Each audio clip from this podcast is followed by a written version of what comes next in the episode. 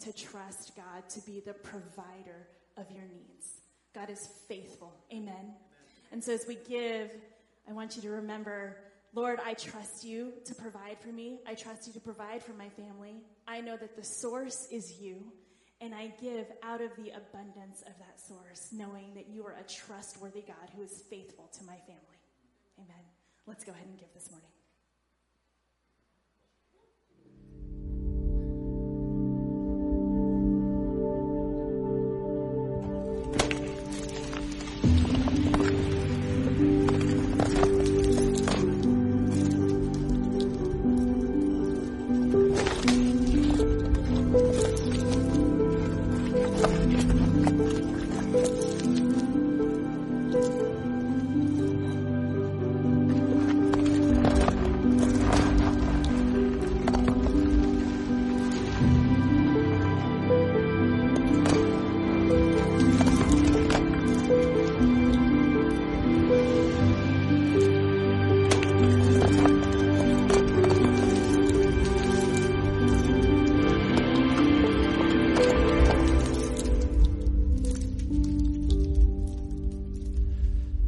Church. Good morning. All right, so to kick today off, uh, I always liked going to, well, I didn't like going to the doctor's office. The part I did like was the optical illusion books that they would have in there. Do you guys know what I'm talking about, where you try to make yourself go cross eyed? Which my mom always told me not to do because that you'd stay that way or something like that. But the doctor loves it if you do it, I guess. But, uh, um, I, I, like those optical illusions. And, and then there's one where they do zoomed in pictures and you try to guess what that object is. Have you ever done those? So I've got a couple of those uh, for us to do together. This is a very spiritual activity and exercise, so it's important that you get this right. Okay?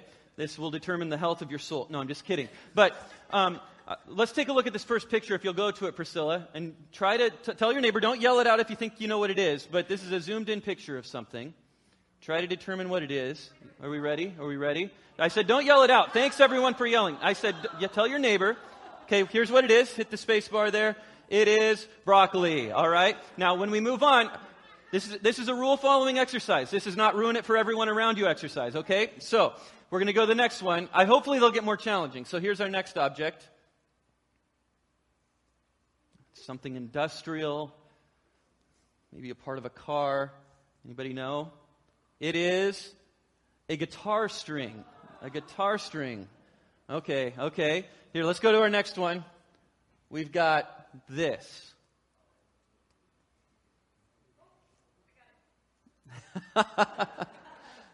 All right, it is the striker on a matchbox. Who got that one? Who, who got that one? It's, okay, we got one. Good. Okay.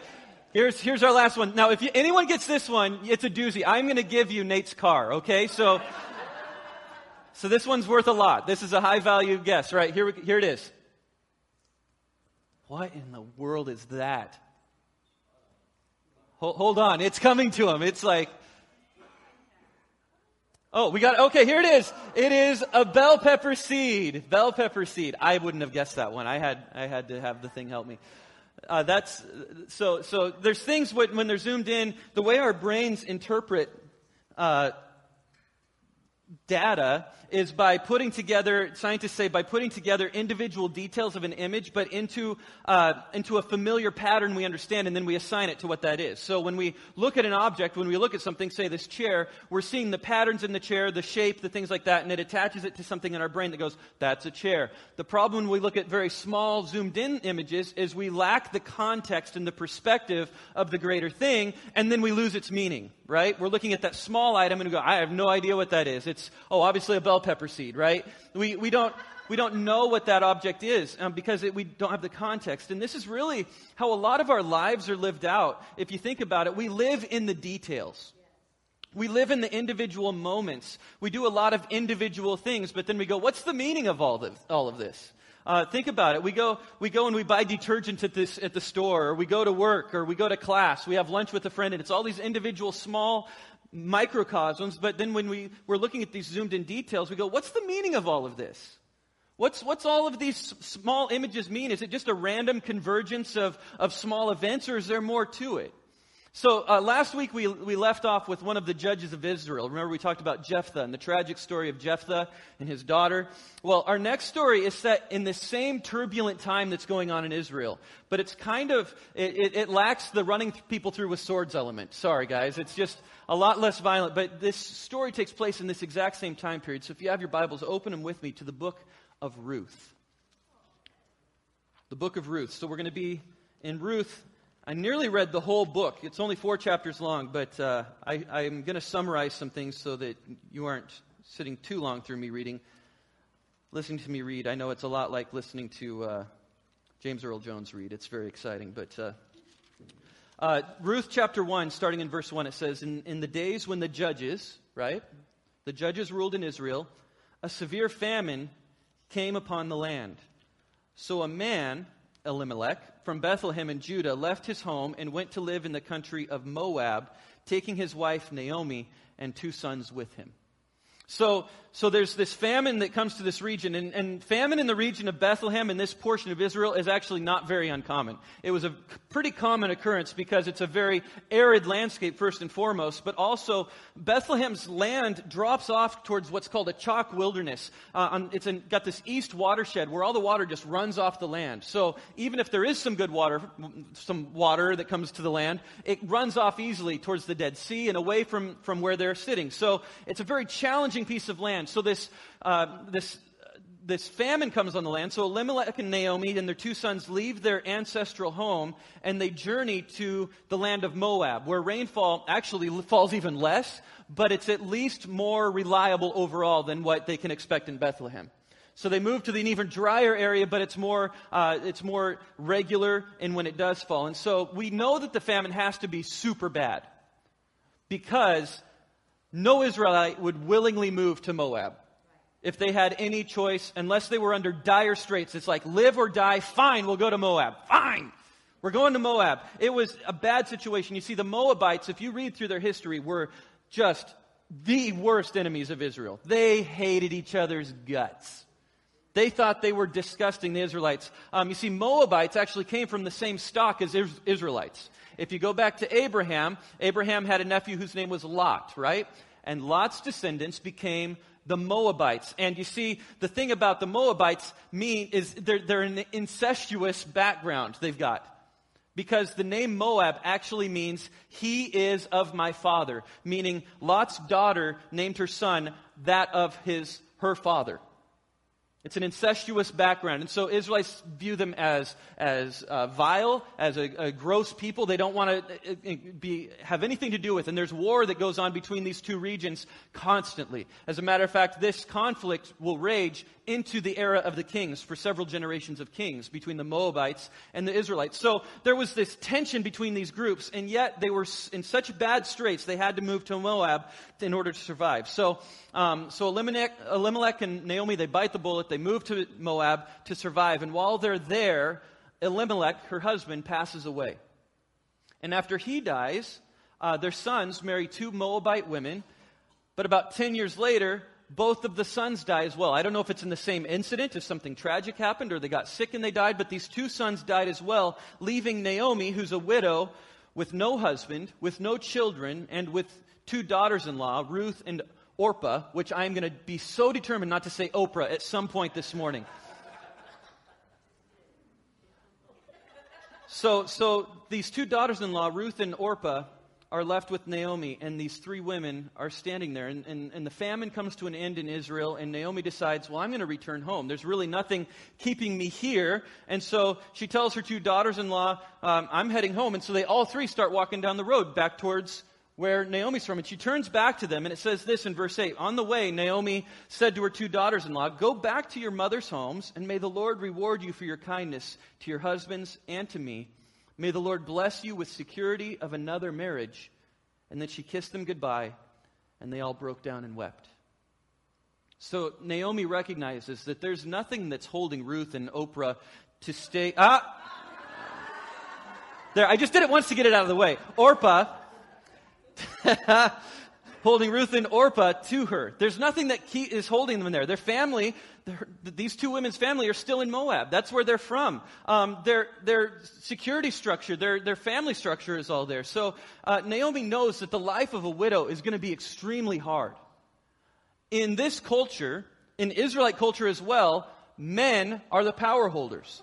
Men are the landowners. You know how we have set up right now where, where you get a life insurance policy, and if something were to happen to me, my life and my fortune, which is massive, will pass on to my, to my wife. Then it did not. Your wealth, whatever you have for land, passes on to your son. Or if you don't have a son, the direct descendant, whatever's closest to you. But women were not owners of those things. So when, when Ruth or when Naomi moves back to Israel, she's not uh, eh, gonna, gonna get to take on what, what Elimelech left for her, but she's going back to nothing. And so she recognizes this is going to be a difficult life for me. But not only that, the life of an unmarried foreign widow would be extremely hard, especially a Moabite widow. So she sees this is not going to be an easy life for you. Go home to your families. Go home and you can even remarry. You can, you can start over. You can start fresh. There's, there's resource there. And yet, Ruth and Orpah start to consider what they're going to do. And, and, and really, it's a challenging decision because to go home is where all the resources. To go to Israel, they would be as welcome there as a ham sandwich at, at a bar mitzvah. They would not be welcome at all so, so they realize there's nothing wrong with going home. They could be with their support structures, even remarry and start over. But, and Orpah actually makes this decision. It's the more desirable and rational decision to go back to her family. But Ruth insists on moving forward with Naomi.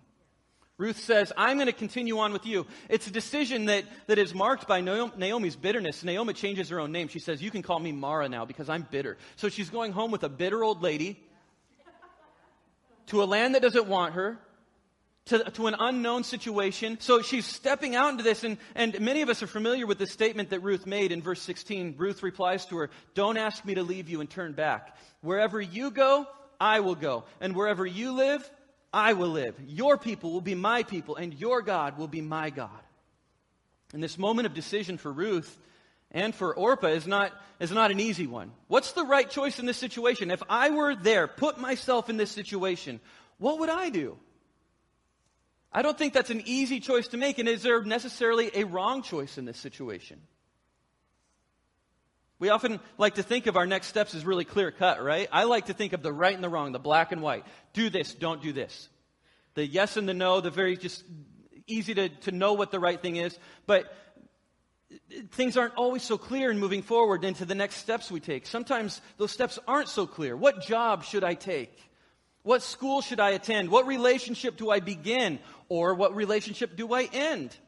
Should I sell my home? Should I take this trip? You think about these that are not so much black and white, yes, you know, very clear, clear cut answers, but these things we grapple with. And you think about the thousands of small decisions that we make each day.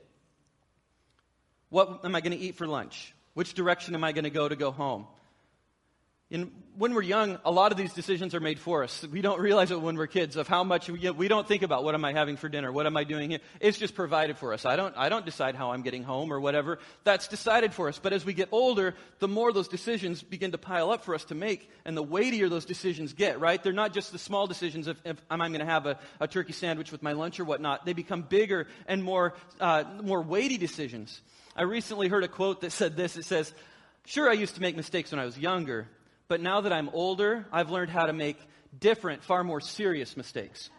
Um, we have big decisions that, that await us as we get older, right? As we, as, we, as we age. And so, for many of us, though, we hit a moment where we, I would call it paralysis by analysis. Have you ever heard that term?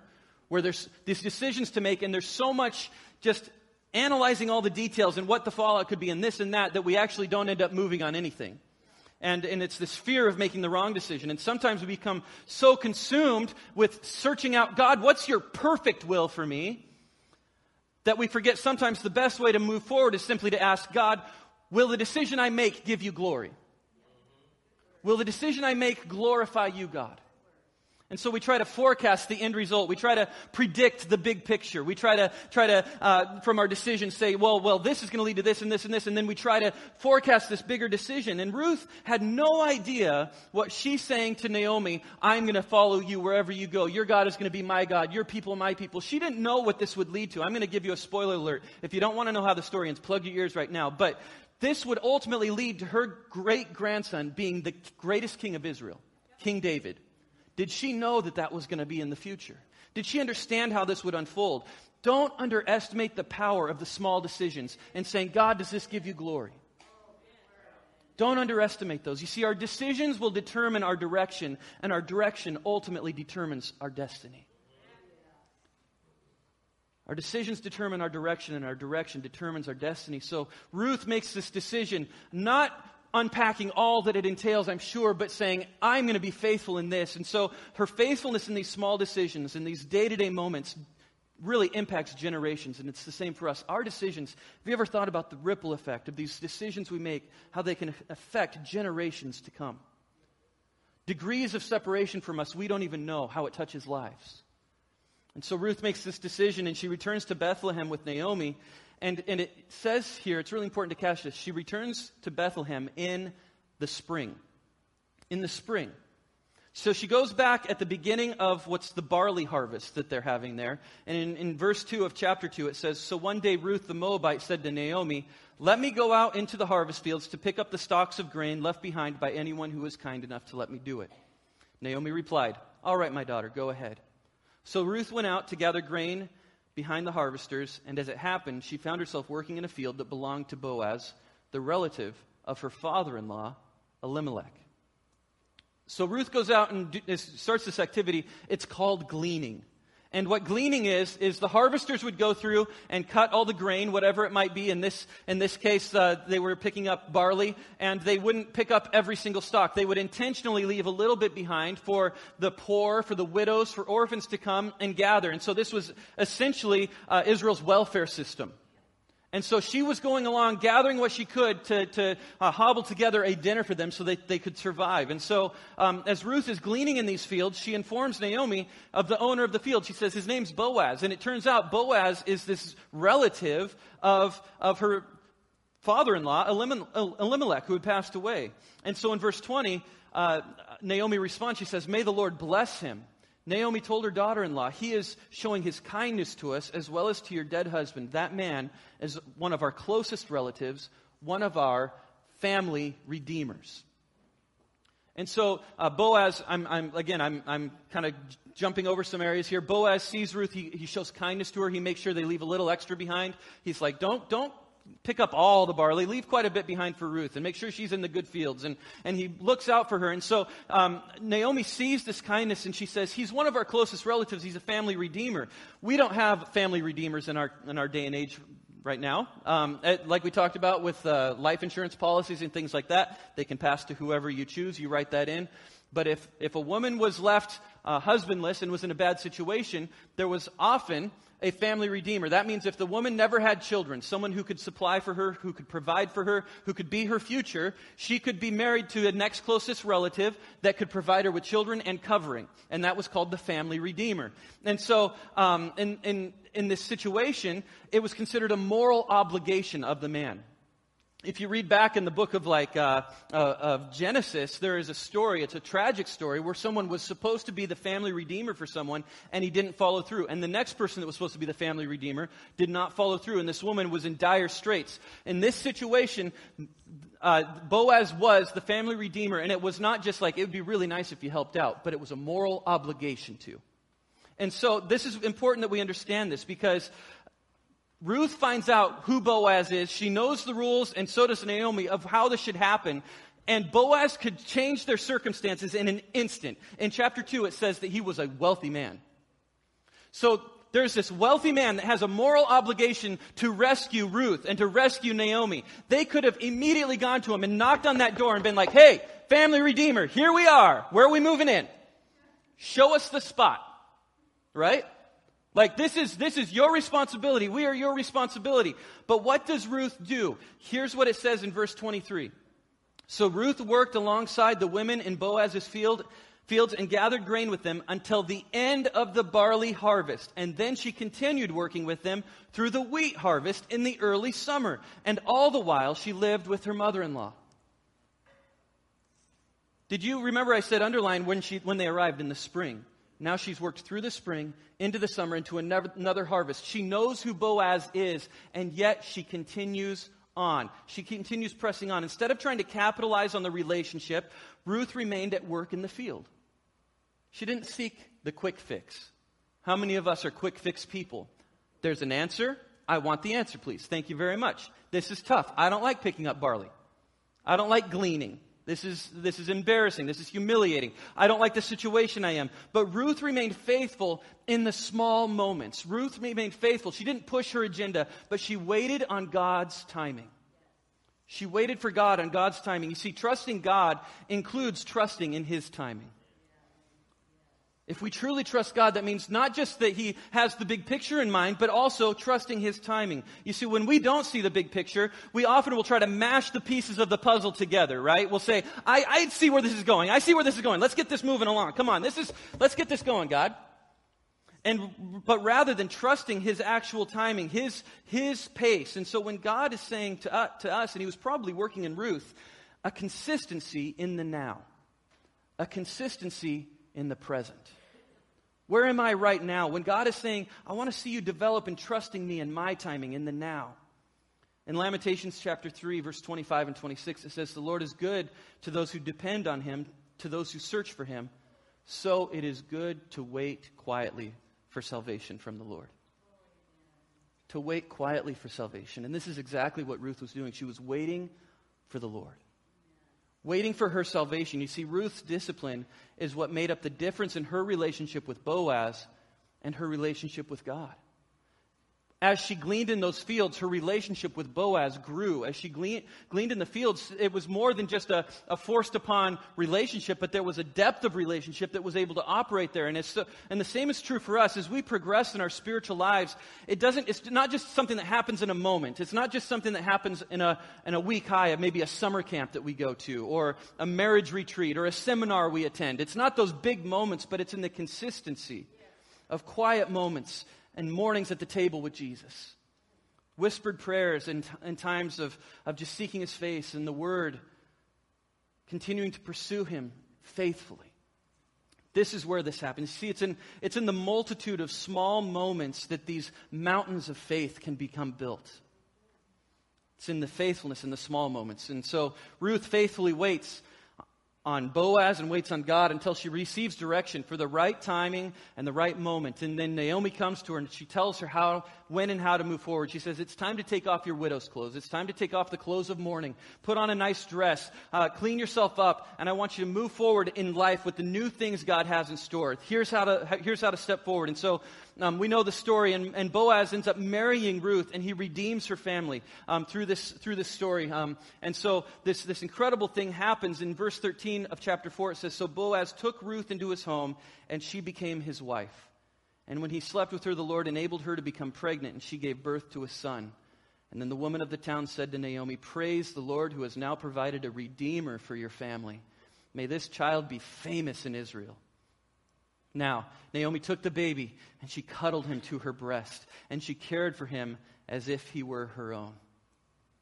And the neighbor women said, Now at last Naomi has a son again. And they named him Obed, and he became the father of Jesse and the grandfather of David. So the story then comes full circle and it ends with the joy of birth. Did you see how the story opens with famine and death and brokenness and loss? And then this story comes all the way back around and Naomi is hold, holding this child of promise once again. She had never had a grandchild. And it says she holds him to her breast as though it were her own baby. And God sees this bigger picture before they see the big picture when they experience this painful loss, when, when Naomi is not only left a widow, but she has to see her own children die. No parent would want to see their children die before their own time. She sees her sons die, and she's going, This makes no sense. I'm in a land far away. I've been cast away from, from my, my own homeland. I've lost everything. In the small pieces, it makes no sense, but God saw the big picture. And he was drawing it together for good. You see, God holds it all together. He holds the big picture and he will finish what he starts. So let me tell you this, church, don't give up on God because he hasn't given up on you. He knows what the big picture is. He's the creator of it. He holds it in his hands. So on your chairs as you came in this morning, you may have noticed that there's a puzzle piece on it. Um, if you didn't notice, you might want to check your bottom later. You might have something stuck there. But, uh, You don't have to keep this puzzle piece, but it could serve for many of us as a reminder. Because we live in the moments, right? We live in, in, in the zoomed in macro moments where we're just stuck looking at this going what's the big picture? Where are you taking this god? And we just like this puzzle piece we don't know what that full picture looks like unless i held up the box lid for you. We don't know what that picture looks like. We don't know what it all is. We're just looking at pieces at times. But do we trust god with the big picture and for some of us, those pieces may be very sharp and painful right now. They may be a very dark piece. They may be confusing. You may be going, I don't know where this is leading and I don't know how it fits in. God does. God does know how this puzzle fits together. It may be a dark piece. It may be a painful piece. It may be unclear. How does it fit? Where does it fit? But do you trust God with the big picture? In Isaiah 55, verse 8, God says, My thoughts are nothing like your thoughts and my ways are far beyond anything you could imagine. For just as the heavens are higher than the earth, so my ways are higher than your ways, and my thoughts are higher than your thoughts. I think about that 40,000 foot view, right? When you're up in an airplane. When we're down low and looking at something, I love Google Maps. What did we do before that? You see suddenly what, what, where we're sitting and how this sits in the greater plan and the greater scheme. God sees everything. He knows it all. And while we're stuck in this little tiny moment, it can feel so confusing, but trust Him with the big picture. Trust Him with the overall. So let me ask you this morning, church is there any area of your life where you're struggling to understand the why? You're in this moment, we're in these snapshots, these small pictures, and you're going, God, I don't understand why. Let me challenge you to this. Start changing our prayer from, to God, teach me how to trust you that you hold the conclusion rather than, God, show me exactly what's going on. Because I can tell you, a lot of my prayers are, God, I need the solution and I need you to show me what's going on here. But to change the verbiage of that prayer to say, God, teach me to trust you with the big picture in this step that you have me in right now. With this piece that I'm holding, teach me how to trust you from this moment forward. In the daily small decisions I make, God, let me choose to glorify you in every decision. The other question is this What's one area of your spiritual life that could use more consistency in those small things? What could use more consistency in those small pieces? We're not looking for the big leaps. We're not looking for the, I went to a conference and now I have it all figured out. But in the day to day consistency, sitting with Jesus, where in my life do I need to see that consistency develop and grow? Just as Ruth had the consistency of waiting on God, waiting on His timing, waiting on when He was going to come through. Where's that consistency need to be developed in us? The last thing is this just like Boaz stepped up in Ruth's life as a kinsman redeemer for his family, there's this thread that goes all the way through the Old Testament, all the way to the New Testament, and that is this that God sent Jesus as our redeemer to save us. All of us, the Bible says, are sinful. We've been separated from God. We're powerless to change our world on our own. Just like Ruth and Naomi, we're stuck unless someone intervened in their world. Someone needed to step in and save them. That someone in our life is Jesus. You see, all of us are in a place where we need a Redeemer, and Jesus sacrificed his life so we could have eternal life. I love how 1 Peter puts it. In uh, chapter 1, verse 18, it says, for, for you know that it was not with perishable things like silver and gold that you were redeemed, but with the precious blood of Jesus Christ. We weren't bought with, with uh, the Cash App or, or, or, some sort of digital uh, currency or anything like that, or even silver or gold. Jesus redeemed us with his very own blood because nothing we could do could save ourselves, but yet God sent his son Jesus to die for us so that we could have eternal life. So this morning, before we close, I want to give you this opportunity with our heads bowed and eyes closed. If you're in this room right now, and you've been lost, you've been, you've been going, I can't, I, I'm in a, I'm in a wilderness, and I need a savior. I, I, I, realize I can't do this on my own. I realize that, that my story, whatever that big picture is, I can't redeem it on my own. I need a Savior. I need a Redeemer, and that's you. And you say, I need this person who came and died for me and gave his life for me so that I could have eternity. I want him to save me. If that's you in this room, before we move on for anything else in the service, I want to give that opportunity. So, with our heads bowed and eyes closed, if you say, Pastor Brent, I want the Redeemer to come and save me. I want to receive him into my heart as my Lord and Savior. I want the hope of eternity. I want the hope that you're talking about right now. If that's you, will you raise your hand really high and I want to pray with you? Yeah, yeah, yeah, yeah. I see those hands. Yes, I see that hand. Thank you. Thank you. You can put your hands down right now.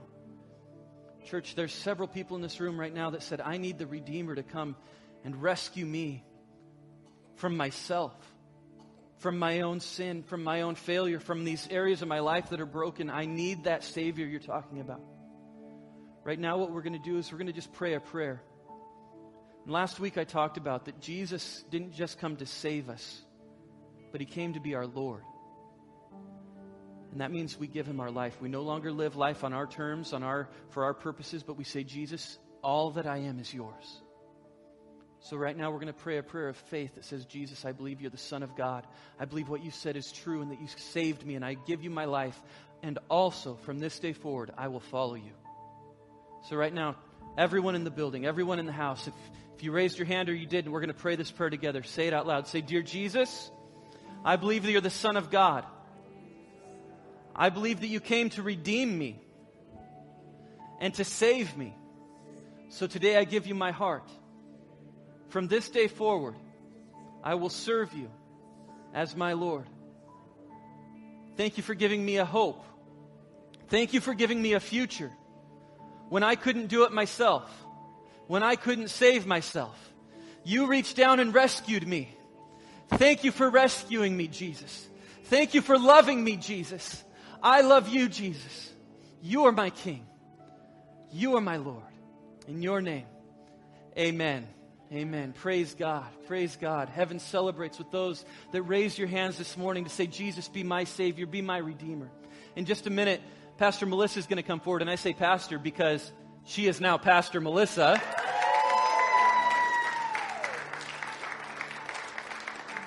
And she's going to lead us in our connection cards. But what I ask is this if you did raise your hand, I ask you to please let us know that you did that because we are putting together a class that's going to be walking through the first steps of what it means to follow Jesus, what it means to now follow him in obedience and baptism and getting connected with the, the body of Christ, the followers of Jesus that are in this room, all right? So please, on your connection card, there's a digital connection card. Mark that on there or on your paper one, drop it in the offering um, plate on the way out the door. But let us know you filled that out because we want to connect with you and help you along that path.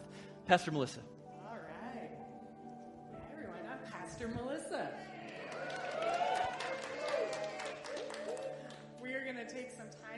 Those connection cards, and there was a lot to think about. Let's let's try to write down and ponder through some of those points that Pastor Brent made. What is a decision that is happening in your life right now where maybe the path isn't so clear to you? The puzzle piece you're looking at is so close. What are the things rattling around in your head right now? What are the directions you're facing?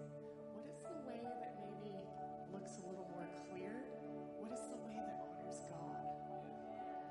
Because we want to pray through that with you.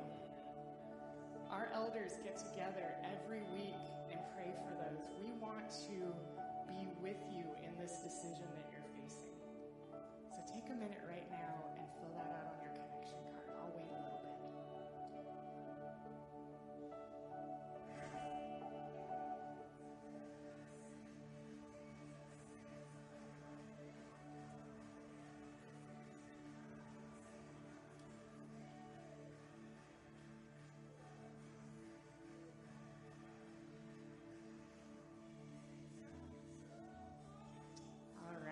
would just like to send everyone out with a blessing this morning. Dear Jesus, I ask you to be with this congregation as we go out in this world and we spread your light, your love, your joy. I ask you to fill us with courage, fill us with your joy, fill us with your light as you go out this week. And in your name, Jesus, that we honor you in every little thing we do this week. In Jesus' name, amen. You are dismissed, everybody.